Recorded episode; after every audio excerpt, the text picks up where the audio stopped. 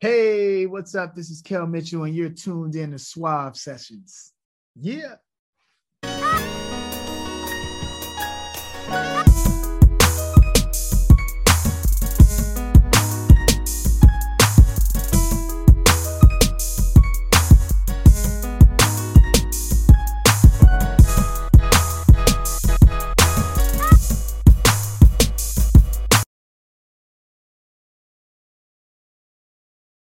Sure. You started acting at what age?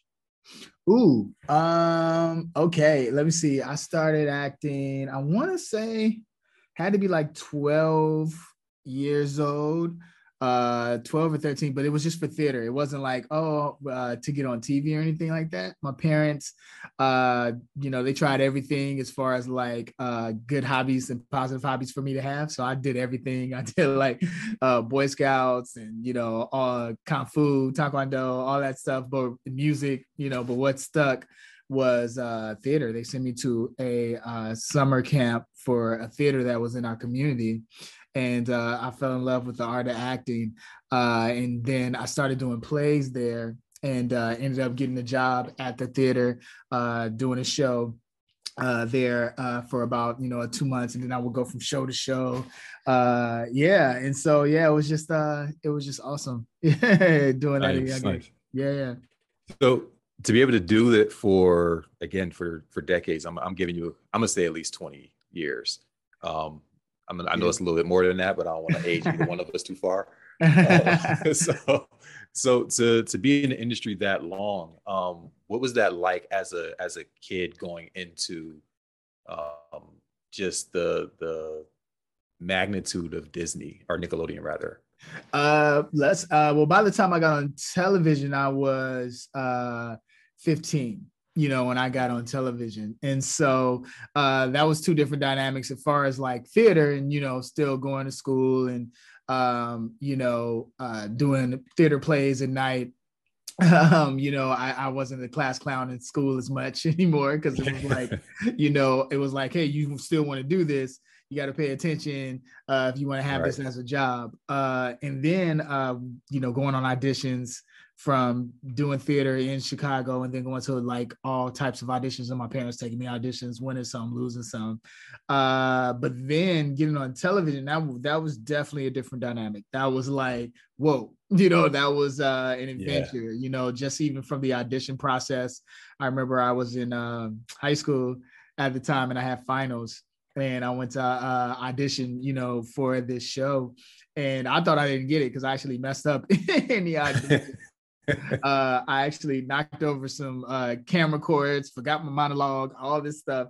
But I redeemed myself in it because they said, can you do any impersonations? And I did Ed in there. I did Coach Creighton in there. I did a whole bunch of characters within there. And then I didn't hear anything for about... I want to say a week, even after I got like a standing ovation at the audition, but I didn't hear anything for a week. And then all of a sudden I got, my mom got a call as we were all going to bed and she was like, we going, what? You want to do what? A second audition, Los Angeles. Hey. So, went to go do the next audition, had to go up against every funny kid. It was like the Avengers, you know what I mean? Of funny children, were teens and ended up getting the part, man. So that was definitely different than had to fly to Florida. My mom was pregnant with my youngest sister, And yeah, man, it was definitely a change for us, but we made it happen. For me, you're saying how did it change for me into adulthood?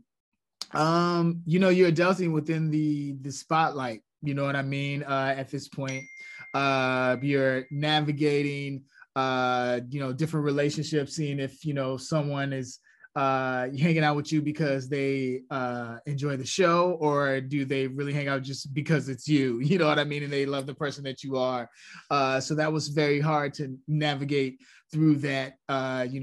I've a lot of things that I found out through people if that were kind of, toxic in relationships, as you're adulting within life and you're like, dang, you know what I mean? Yeah. But yeah, it's a lot to juggle at a young age, but Yeah, I think it's just, you know, that's with anything, you know, within life, within everyone's journey. Everybody's journey is different, and how we view the world is different for everyone.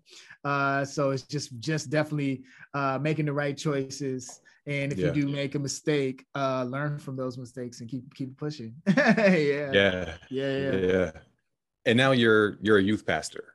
How much of your experience allows you to kind of guide kids in like the right direction to give them that same thing? Because we live in a different kind of world now where everyone is in the spotlight all the time. So being able to have that experience, how do you kind of help kids navigate through like childhood going into adulthood?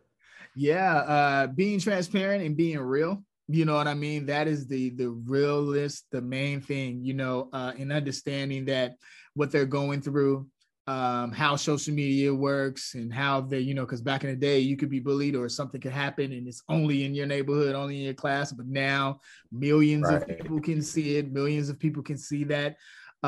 So it's very important that we talk to them about making the right choices. We talk to them about love. We talk to them about forgiving yourself and forgiving others. We talk to them about boundaries. You know what I mean? Certain boundaries that do have to happen within your life, you know, that are positive boundaries. You know, you don't just allow everything around you. You don't have to respond to everything.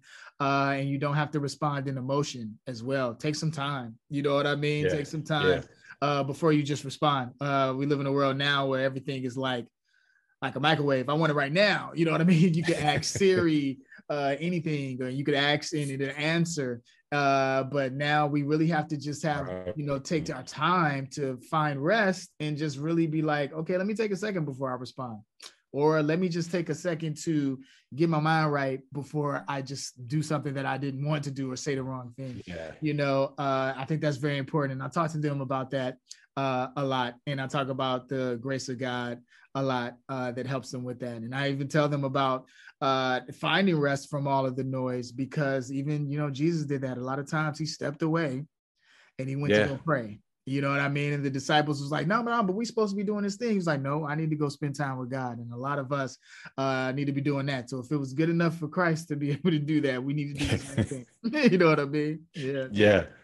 Have you always been like a church kid? Did you grow up in church? Was that something that happened later in life? Yeah, my grandfather was a pastor. And so I did grow up in church, but there's a difference between knowing Christ and having a relationship with Christ, meaning that you're putting him in everything that you do. It took me a long time to insert him in everything in my life. After I bumped my head, got through a lot of different obstacles, learning, but that was a part of my journey. You know, as I look at it, I go, hey, I learned a lot through my ups and downs, and I learned a lot through with my faith and being persistent and having the endurance to get through certain things in my life that I might have not have made happen because of my choices or the people that I was around. You always have to kind of like search your heart and, you know, really go, hey, Lord, what is not of you? You know what I mean? Like, what, you know what I mean? And that's very important. And so when I started to do that and really just doing an assessment on me and my mindset every day, that's when things really started to change around. And it's an everyday thing. You know what I mean? It's an everyday thing. We all need to prepare mentally, spiritually, and physically for each day. And that's very important. Yeah, absolutely. Yeah. Now you got into books. How did that happen? That's not typically what we see from an actor. How did you get into being an author? Man, listen, I love to write. You know, a lot of different things within my career has taken me on different paths within my journey. I'm really just allowing God to like just take me on an adventure. I remember when I was acting and the acting roles weren't coming in as much, then the Lord said, hey, you know what you should do? You know, you should write. They're not giving you the roles that you want, you should write. And so I started doing that. I was putting out my own DVDs and in the early 2000s, and I was putting out movies and stuff like that. I had something called Kale Videos Live, where it was just like me making fun of different artists, kind of like Weird Al Yankovic. So I was doing that. And then also too, I did a lot of independent work. I put out a film with me and Cedric The Entertainer. So I was always a writer. And then also too, directing was birthed out of that too. I started directing music videos. I've done music videos for a lot of some CHH artists, and I've done some shorts and things like that, movies. Wow. So that was fun for me on an independent level, which was great because I got to see the other side of production, meaning, you know, management. I was a stage manager at my church. You know, I did the voice, you know, the announcements at the church, you know what I mean? So just every facet of entertainment, and then also every facet of, hey, if I want to try this job or I want to see where this takes me, take a leap of faith and go after it. So with being an author, with my first book, Bless Mode, that was a mission of mine. You know, that was a mission where I wanted to let people know, like what you asked me earlier, I wanted to let people know how I got through a lot of the things in my life. And I said, devotionals really helped me through that. Prayer helped me through that. I had an evangelist that prayed with me every day, which was awesome to get me kind of prepared for my day. And at the end of the day, to let go of certain things. And I was like, yo, I would be doing my fans a disservice. I would do my family and friends and cousins a disservice if I didn't show them how I got through. So that's why I decided to do Bless Mode. And that sparked the author within me. And then with Prank Day, I love stories. I write scripts as well, but I love stories that you don't know what the ending is going to be. It takes you on a journey. Right. It's action packed.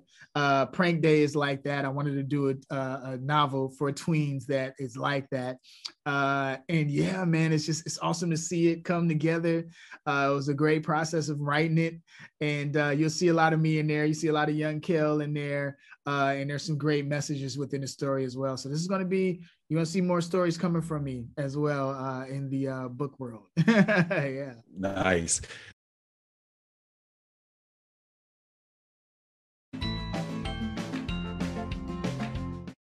Chase took a step away from the window, but a movement caught his eye. Down below, something was sprinting across the parking lot. Something big and blocky and white. Something big and blocky and white and wearing sneakers and also a sweatband. Chase cleared his throat. There's a refrigerator jogging around down there. April Fool's was yesterday, one of the kids said. Yeah, good try, Chase. The teacher crossed to the window, looked down, and let out a yelp. Class dismissed! What? All the kids jumped up and ran to the window. The teacher was already headed out the door. I'm gonna get a video of this. I'll make enough money to never teach again. Ha ha ha ha, I'm gonna be rich. I guess we can go home then, one student said. Chase continued to stare out the window. The apple, Fluffy, the refrigerator. What was happening? What do you have coming next? Because I hate to try to not to overshadow like Prank Day, because that's a huge deal. I love the fact that you have something for kids. What's next for you? Like, what do you ultimately want? Yeah, ultimately want is whatever God wants, and I know that's deep. But when you say that though, He knows our future, right?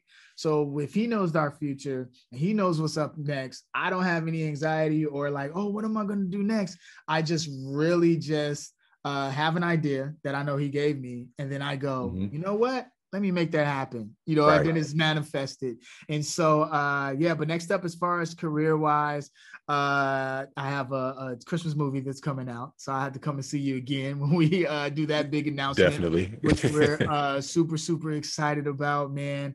And I got more merch for Prank Day. We're actually starting some merch with fashion as well. I'm into fitness, so I'm doing some fitness with the clothing line that I'm doing as well. So you'll be able to see that soon.